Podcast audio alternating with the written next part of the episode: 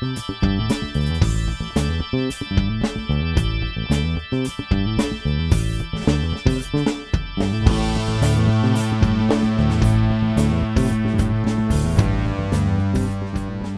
Reverend Harry Bridge, And I'm Dr. Scott Mitchell, and this is the Dharma Realm Podcast. and we are coming to you from the Kodo at the Jodo Shinshu Center in Berkeley, California.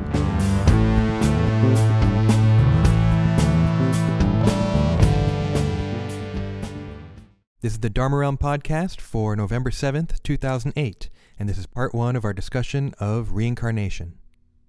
This time around, uh, we thought we would address a topic that has come up in some of our previous podcasts, uh, but not directly, and that is the topic of reincarnation, uh, which has a lot of different aspects to it and is kind of contested in some ways, uh, many different interpretations. And so it's kind of a wide ranging topic, so I'm sure we'll have a lot to talk about, uh, but we did feel like we wanted to bring it up. Well done. Thank you. It's kind of hard to know where to start because there are so many uh, different possibilities, possible uh, viewpoints on this idea of reincarnation. Uh, it's even contested whether reincarnation is Buddhist at all. Whether the Buddha did teach reincarnation or he didn't teach it. And so that's one of the issues that we will bring up. Uh, maybe we could start with this uh, that there is an idea that Buddhism does have reincarnation and some of the possible sources for that. All right. And so, uh, there's the earliest example that I have found is in Rudyard Kipling's novel Kim. That's the earliest example you found? Yes, the earliest example of in the West Oh, of reincarnation of like an I thought you meant in Buddhism. Oh no no no. uh, and that comes from a recent book on the Wheel of Rebirth. Can't think of the author's name right now, uh, but that so as far back as early 20th century, maybe even late 19th century, uh, I think this idea of reincarnation was popular uh, in Western culture. Mm-hmm. Even some of my favorite authors, so Robert E. Howard is one of them. He wrote the Conan stories, Oh, but uh, he wrote a lot of uh, kind of fantasy stories, and in several of them, reincarnation plays a very uh, big role. And so, like remembering past lives, or uh, you know, a character who's out of place now in his present somehow gets magically transported back into a rougher, rugged time when men were men, and you know, when you had to fight um, in order to survive, that kind of thing. So, but reincarnation is like a major plot line in these stories, not necessarily Buddhist. Right, it's Okay. a very important point to make, I think. But I mean, we can talk in general, I think, about reincarnation as well, uh, not not only Buddhist. yeah. I, I don't. I don't want to do that. Well, I think it's important to recognize that. Uh, Okay. here's another one: Okay. Shirley MacLaine. I was just thinking of Shirley MacLaine. Yeah, Yeah. yeah, Yeah. So I think that's a popular idea of reincarnation. Right. I was Cleopatra. Yeah. I was whoever, whoever. You know. No, you weren't. I can pick. I was Cleopatra. Oh, that's right. Sorry, sorry. I was Julius Caesar. What does that say? Um, Oh, that just got weird. um, but this idea that reincarnation's a happy, fun thing, and I Uh-huh. was all these famous people. Right. You know, and it, I think we can kind of put that aside, discount that. Right. Uh, but to realize that reincarnation has a lot of possibilities, you got to uh, quickly ask, well, what do you mean by reincarnation? Okay. Okay. What do you mean by reincarnation? Good question. Um, you I hate think- when I do that, don't you? Yeah. so I think one thing we should put on the table is that there are, we can maybe generally split into non Buddhist ideas of reincarnation and Buddhist ideas of reincarnation. All right. And even in that non Buddhist, that could mean other religions, from the in Indian religions, for example, at the time of the Buddha or now, Mhm. um, but also more New Age kind of versions that have, uh, you know, willy nilly or whatever, you know, come come come come up with their own ideas. Um, for example, maybe the idea that uh, we are we get reincarnated again and again, and and each lifetime we get a chance to do it right. Right. I think that the common theme in a lot of the non-Buddhist interpretations is that some literal permanent part of yourself gets reincarnated, mm-hmm. like your soul or your personality. You know, like what you were saying when i i was Cleopatra, mm-hmm. as if there's a, a direct one to one or one to in that case thousands maybe Mhm. uh, chain of of events. Um, he's an old soul, yeah, yeah, right? yeah, they've yeah. been transmigrating, they've been reincarnating for a long time, right, and you can tell they've gained a lot of experience right, through all those reincarnations or something. yeah. Yeah. I reject all of those. yeah, I think we can ba- basically put those aside. Okay. Uh, I guess one point to point out that about this ancient Indian idea of reincarnation is that it's not a positive thing. Some of the New Age ones Mhm. ideas are, yeah, this is great.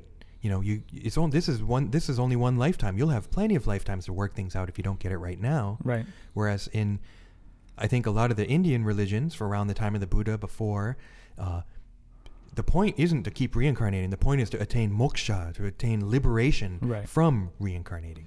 Right. Well, I think that I think that a lot of the New Age stuff. Um, I was just doing some research on this for a class I'm teaching uh, about the um, the Theosophists. Um, the Theosophists were this group of quote unquote mystics from America, but they went to India back in the late 1800s, and um, but they had a very Blavatsky was of. Yeah, I have the same initials. Blavatsky. Oh, oh, oh, you do. Hmm. Um, but anyway, uh, a lot of their ideas were very progressive, Mhm. not in the, the modern contemporary political sense of the term, but in the sense of that through multiple lifetimes, there's a sort of spiritual evolution. Um, and so there's this idea, and this is kind of related to the Hindu moksha that, you know, through multiple rebirths, eventually you can attain liberation. But, you know, with the Theosophists and, and other turn of the 20th century uh, proto New Age type people, it was very well well done. um, I think it had a different a different kind of uh, sense to it, and plus a lot of these these groups were eventually they would eventually go on to influence some of the thinking that led to the sort of Aryan master race of you know certain Germanic people. Um, so I, I'm I'm always hesitant about this idea that through multiple rebirths you're on this sort of like progressive path to become better and better. Perfection. Yeah, toward perfection. Yeah, Uber, yeah. It gets a little weird Yeah. if you look at that that side of the history. It doesn't have to. It doesn't have to, It did no, lead no. to, to that too. Yeah, yeah, Yeah, Or had influence on right. more, yeah, supremacist kind of Yeah. ways of thinking. Yeah. And we're not that. Right. Just to make it clear to Yeah. everybody. um, Even if we wanted to be, I don't think we could be. So. right. Okay. so, uh, but you know, I think it's as we were talking though. I think it's interesting because I think that some of these ideas are there in Buddhism too. Mm-hmm, Um, I was just as we were ta- talking about, you know, multiple rebirths, and there's no direct chain of, of lives or whatever. And I am not really Cleopatra, you know, all that kind of stuff. Um, I was thinking of the uh, the Jataka tales Mhm. of of the previous lives of the Buddha, and those kind of seem like that. See, that's and so we're gonna have to get into this because Yeah, I yeah. believe there is continuity hmm understood in reincarnation, Even in Um, the Buddhist sense. even in the Buddhist sense. But and so that uh, gets into this idea of no self as a denial of reincarnation, which I don't buy, because uh, no self does not die, deny a causality in the conventional sense. And so uh, we're kind of jumping the gun here, but um, Uh, let's jump it. yeah. Um, there's one understanding within Buddhist circles, and this is why, again, with this um, idea of, okay, Buddhist understandings of, of reincarnation, one understanding that some people hold, some Buddhists hold, is that the Buddha did not teach reincarnation, and that that's purely a Hindu idea that seeped in and was mistakenly adopted by many Buddhists. And one of the criticisms is no self, which we discussed in an earlier podcast. And this idea that if there's no self, how can there be reincarnation? What reincarnates? But you could apply that to this lifetime too. If no self is a denial of causality, then I was could have been Madonna this morning. I could have been Cleo, not Cleopatra because she's not alive. Why there is continuity in my life? Can I just interject here for a second? Why do How I come, always say Madonna? or why do you always go to your previous selves being women? Oh, interesting. I'm sorry, that's not important. I never thought of that. Um, but I but I, I, I agree with what you're saying. I think that that's that's. I think you're absolutely right that people do want to say that the Buddha never taught about taught reincarnation. and I think that sort of argument, I have problems with that line of reasoning for a lot of reasons. Um, and I like that you say that, well, if there's no self, then there's no continuity not only between lifetimes, but between moment to moment. If there's no self, then who I am right now is not who I was 20 minutes ago. Right, right. And that opens up a whole In Pandora's way, box, so to speak, of, of epistemological and ontological, Mhm, mhm. you know, black hole, really. Mhm, mhm. So I don't hold that view that um, of like this absolute no self. I understand no self to be from the point of the Buddha. The, no self is understood from the point of view of ultimate reality, Mm. but that does not negate conventional reality.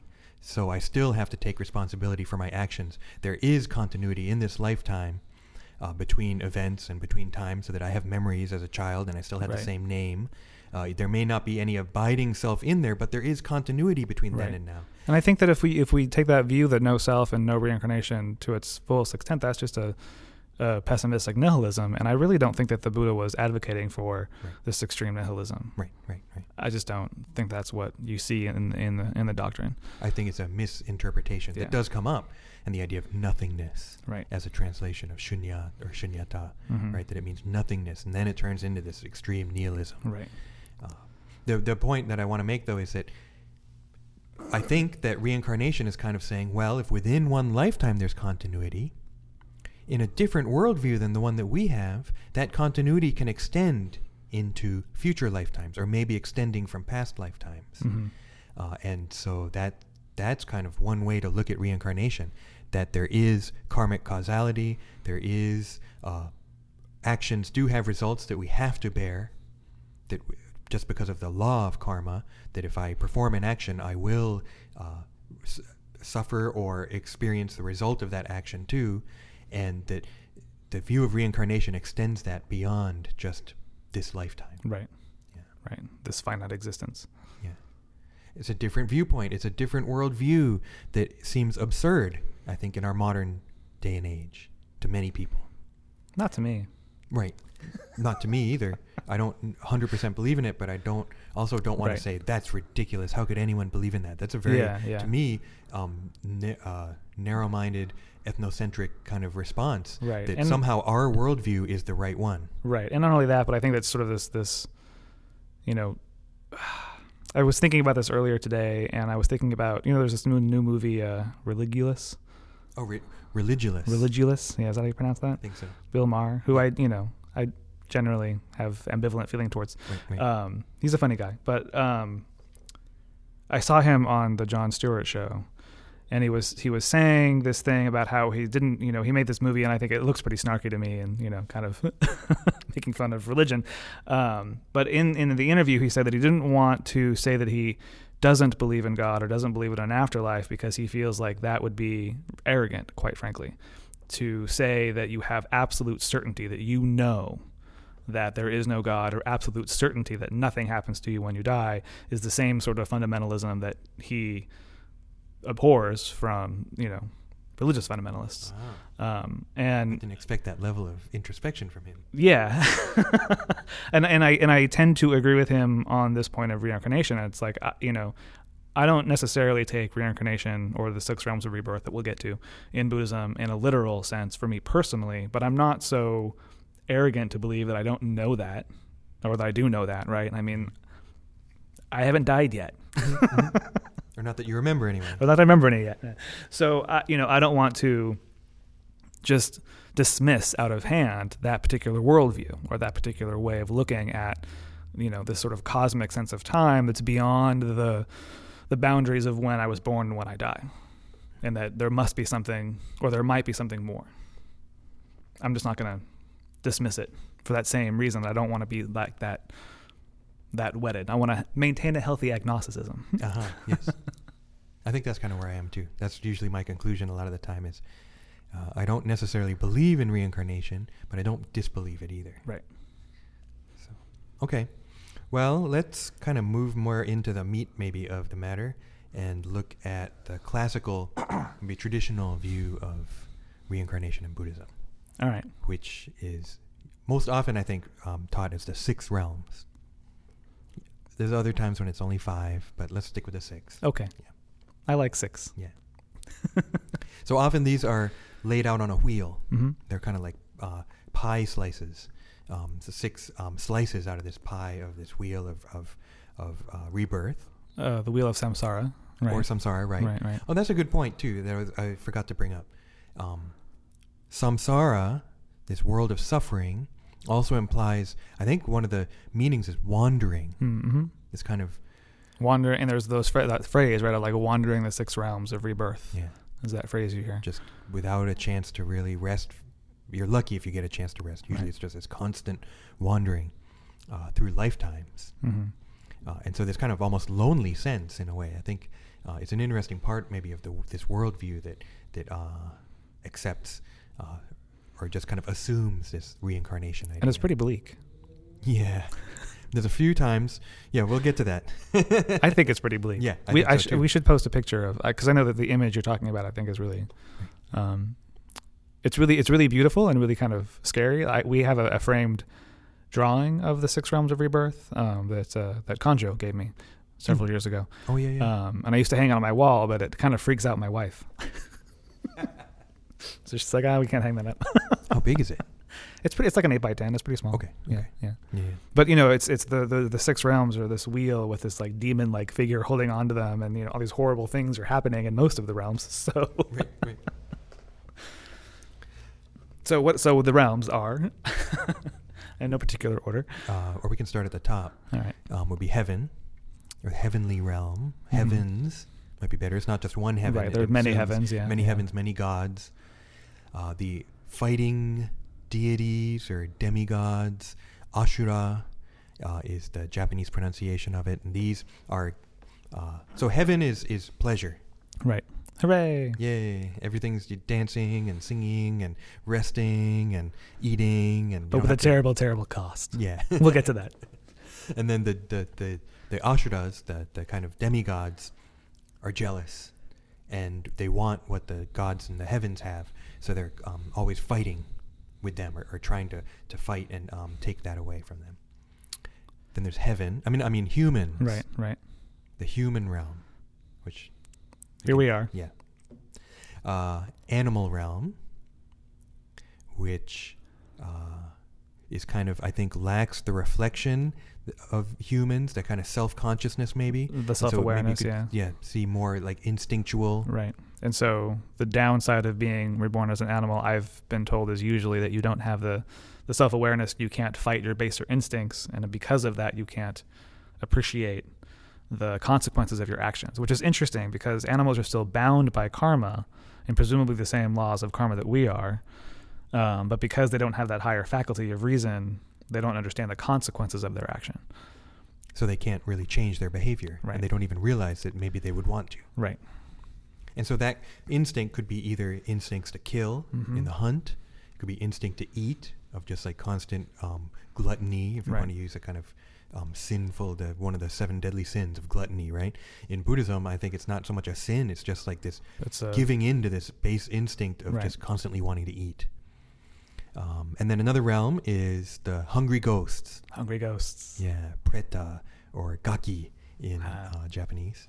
And uh, these are these kind of, well, they're not ghosts like we think of, like Right. scary ghosts, right? They have big, fat, distended bellies and skinny necks. And so they, And they're, very, very small mouths. and they're constantly hungry and constantly thirsty, Mhm. and yet they cannot fulfill that desire. And they can't fulfill it because not only are their necks too small and their mouths are too small, but I've heard some stories that when, as soon as they put water or food to their lips, that water or food either bursts into flames or into dust. Okay, good. So there's Yeah, yeah. this extreme version of, of unfulfilled desire, which I think is haunting. Yeah, yeah.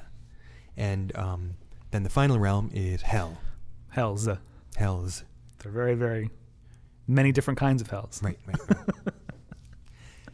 Here's another place where a lot of people, uh, BCA certainly, they say, I would no Buddhism doesn't have hell, and I don't know who gave them that. I I, th- I think I understand the instinct, the the urge to um, not scare people, and that Buddhism isn't. Um, for them wasn't about scaring people into doing good things so hell didn't work on that level but traditionally buddhism has a lot of talk about hell Oh, yeah. Yeah. I don't know where they came up with that. There's no hell in Buddhism thing. That's so funny to me. Yeah. I love talking about hell. Yeah. Something wrong with me? I wasn't going to mention it, but.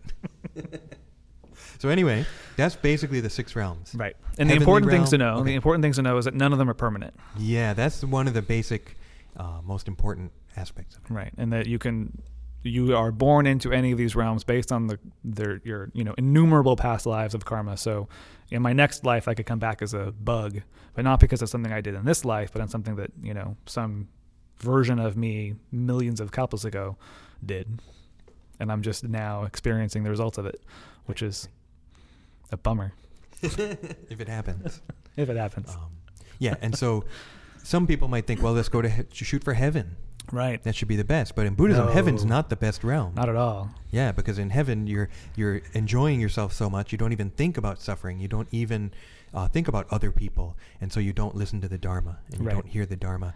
And the things that I love about the, the gods is that they live for millions of years and they are presumably beautiful and they don't suffer from diseases and they don't get sick and they don't even have body odor. yeah exactly. They're these perfect near perfect beings and they live for a very very long time and they never age. It's so wonderful that they're so comfortable. They never practice the dharma and then suddenly very quickly at the end of their lives they suddenly get really really old Mm. and get really really disgusting and they Mhm. start to smell bad and they start to rot. right, And the flowers that they wear start yeah to yeah shrivel and, And so away. when they die, it's in this extreme state of shock and panic. Yeah. Which is, again, haunting. Mhm, mhm. so that's one of the key aspects of uh, the understanding the Buddhist idea of reincarnation is this idea of impermanence. Right. And it has a good side too. You're not damned. It's not there's a single judgment and then you're damned to hell for eternity. hmm Hell is also impermanent. So if you get born into a hell, um, Wait it out. yeah, you'll have to gaman and persevere, uh, but eventually it will end, and then you'll be reborn in another realm. Yeah. Human realm is considered the best one Yeah. because we have this capacity for self-reflection, uh, and it's said traditionally that only a human can attain Buddhahood. right. Only a human being can attain awakening. But there's all kinds of stories that contradict that. Right. well, right. that and the animal stories, I think, are the ones we could spend a whole other hour talking about the exceptions to those rules and interpretations on Mhm. Naga girl princesses and, and their abilities to become Buddhas. But Right. Right. let's right. not get into that right the now. tradition, yeah, just the traditional one, I think, rests on that idea of self-reflection and Mhm. awareness that I can have uh, conscious awareness that my actions may have negative results and that I want to change my behavior so that I'm not caught necessarily by the chains of, of karma. It's, it's not fate that I'm just automatically going to respond in a certain way. I have those proclivities, Mhm. I have those tendencies, uh, but I can, because I'm human, I'm able to re- reflect and engage in self-awareness uh, and possibly change. It's the best life we could have gotten. Hey, no complaints here. so that's the basic uh, model of these six realms of rebirth, uh, and I've I've personally heard three possible interpretations. Mhm. we don't we don't have to limit ourselves to that, but the three basic ones that I heard from Richard Payne: literal, and then symbolic or psychological, Mm-hmm. and then social. So should we talk about those a little bit? Yeah, sure. Yeah, I'm kind sure. of throwing them at you. Yeah. The literal one is that this stuff really Uh, happens. Yeah, but yeah, that's there yeah. really is a hell or a bunch of hells under the earth. Right? There are these heavens up in the sky, Uh-huh. up above us somewhere. Uh, they're really hungry ghosts, even though we can't see them. They're wandering around. Yeah, they're they're invisible to us, but they're around us. And there's great pictures, Yeah, almost like cartoons from from Japan, medieval Japan, showing people do, going about their daily business, and these little hungry ghosts are around them, Yeah. Oof. doing unspeakable things. Um, I love that stuff. yeah, I think you can see the birth of like manga and Yeah, anime oh, those yeah, paint. Those yeah. those illustrations are just so amazing. Yeah, I had the good fortune of doing a whole report on the Ojo Yoshu, Oh yeah, yeah. That's Um, another classic text. which is a, a text, but then they made all these, uh, you know, picture scrolls Mhm, mhm. based on the Ojo Yoshu. And the Ojo Yoshu was great because um, uh, Gensho? Genshin. Genshin, thank you, um, who wrote it, goes into detail, like horrific detail of all of these different realms of rebirth. Um, and so the, the the images that come out of that are very much like early like manga, really, Mhm. really very much like manga. And I think we can find those those descriptions, those verbal descriptions, even further back. Oh yeah, yeah. Even in Pali texts, Mhm. have vivid detail re- describing these various hells and uh, the various punishments Right. that uh, and what actions result in those. Right? They're very So- detailed. yeah, yeah. so that's the literal one. Literally, when I die, at some point after that, soon after, I will be reborn in some other form, uh, and that I will be an animal maybe in my next life. Uh, that's part of uh, one of the things that um, was the, the the criticism I think in BCA was people thought like, oh, maybe next life I'll be a cat or I'll be a you know whatever I'll be a cow or something, you know. Um, in the literal understanding, yeah, maybe that's not what you're aiming for, Yeah. right? But uh, I really wouldn't want to be a cow. yeah, yeah, they're cute, but yeah, they don't. Most cows have a pretty bad off. Yeah, yeah, and even even like cat. I used to want to be a cat because I Uh-huh. love cats, uh, but then I realized only a small, tiny percentage. It's kind of like humans, maybe. Only a tiny percentage have good lives. Yeah, most yeah. of them are out on the street and fending for themselves, and maybe Right. that's better. I don't know. Anyway, we don't have to get into that. Uh, the the other one after the next one after literal is social. No, not social. Symbolic or Symbolic or psychological. And I think this is the one. This is the one I've heard the most about. Um, um in fact, my uh, one of my early Buddhist studies professors made this association with uh, the Asuras, Mhm. the the fighting demigods. Mhm. Could be understood as being any sort of person that has really sort of aggressive or, you know, militant kind of feelings or you know behavior or whatnot, and said you know people who willingly join up for wars or the police or these sort of authoritarian kind of figures, we can see th- those people are Ashuras. Right. The Ashura has that warlike Right, right. aspect. Also competitive though too. Someone Yeah, who's really competitive yeah. could also be seen uh, as kind of living an Ashura existence. Right. I don't know. No, I. Yeah. Here's another one. The um, hungry ghost one.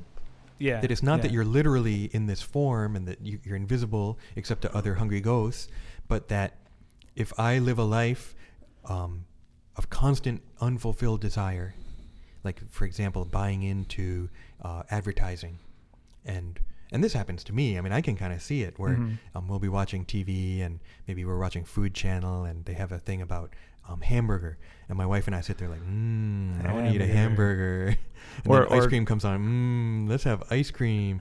And you know, we usually can. Or my it go. jealousy of your iPhone right now. Oh yeah, yeah, yeah. Hey. I am a hungry ghost right now. I have been transformed. I want an iPhone. if you really were suffering that Yeah. unfulfilled desire, then you could maybe view that as a hungry ghost existence. hmm Um, animal would be just living by your instincts and not reflecting, Right, right. right? Giving And not- instincts and Not understanding the consequences of your actions and and I, presumably I would assume hurting other people as a result. mhm, mhm. possibly, possibly, yeah. Yeah. or hurting yourself. Right. just going to salad bar and three meals a, Yeah. a week and eating two hours and just constantly eating, eating or something. Right. So that's the kind of symbolic and you know heaven. Some people have it great, Yeah. but Not it for doesn't long. last forever. Yeah. Yeah. I mean that's the part of the lesson, right? It's Yeah. and um, hell. I, some people have it really hard too. Yeah. Yeah, and I think that's I think these are useful ways of thinking about I think that's one of the reasons why I like talking about the six realms and reincarnation because these are all great teaching tools. You know, for people who don't know anything about Buddhism Mhm, or people who are interested in sort of you know, learning more about how to live your life and how our actions shape our world and all that kind of thing, right? You know, it's it's pretty, you know, you can really make that case, right? Oh, I'm craving the iPhone. I'm living like a hungry ghost. Like that's really, you know, it's pretty obvious, or not obvious, but it's a it's a good way to talk about Buddhist morality in a sense. Right. And uh, that brings up two points. The one that it's pointing to the ideal of the human realm, Mm-hmm. this ideal of self-reflection, self-awareness, not being a slave to your desires, not uh, being a slave to your anger, uh, not being a slave to your instincts, but having an awareness of it. And it doesn't mean that you cut them off, but that when you do watch TV and you're like, ooh, ice cream, that you realize, I don't need ice cream right now. I'm not even hungry. right? And just having that kind of awareness of your desire, anger, whatever. And then there's also the moral side, the ethical or moral side to these teachings, that it does teach a Buddhist morality Right. of not what I just said, not giving in to your anger, not giving in your instincts, not harming other people, hmm uh, and self-awareness. Right? So, and that was a huge part of the Ojoyoshu and the way the, the later paintings were used Right. to, to illustrate that was it got like morality plays almost, right? To teach these ethics to uh, people. And people would go around the countryside with these screens or Right. pictures or whatever and teach. These are things that will happen to you. Be a good person. Yeah, yeah. Um, and the last one is the social side, which is interesting.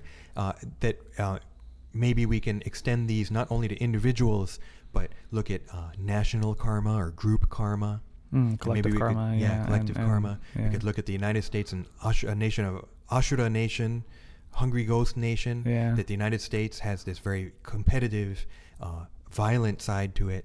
Uh, that is also built on capitalism and consumerism, Mhm. consumption without fulfillment, right? And so that's very Hungry Ghost.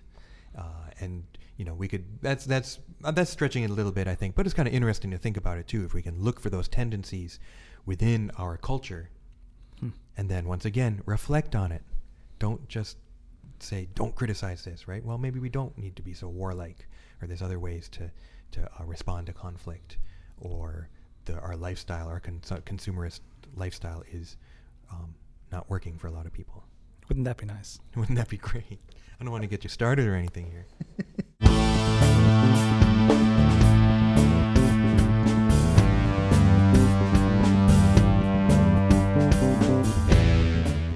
We still have a lot more to talk about. Uh, we ran out of time. Uh, so please join us for part two of our discussion of reincarnation.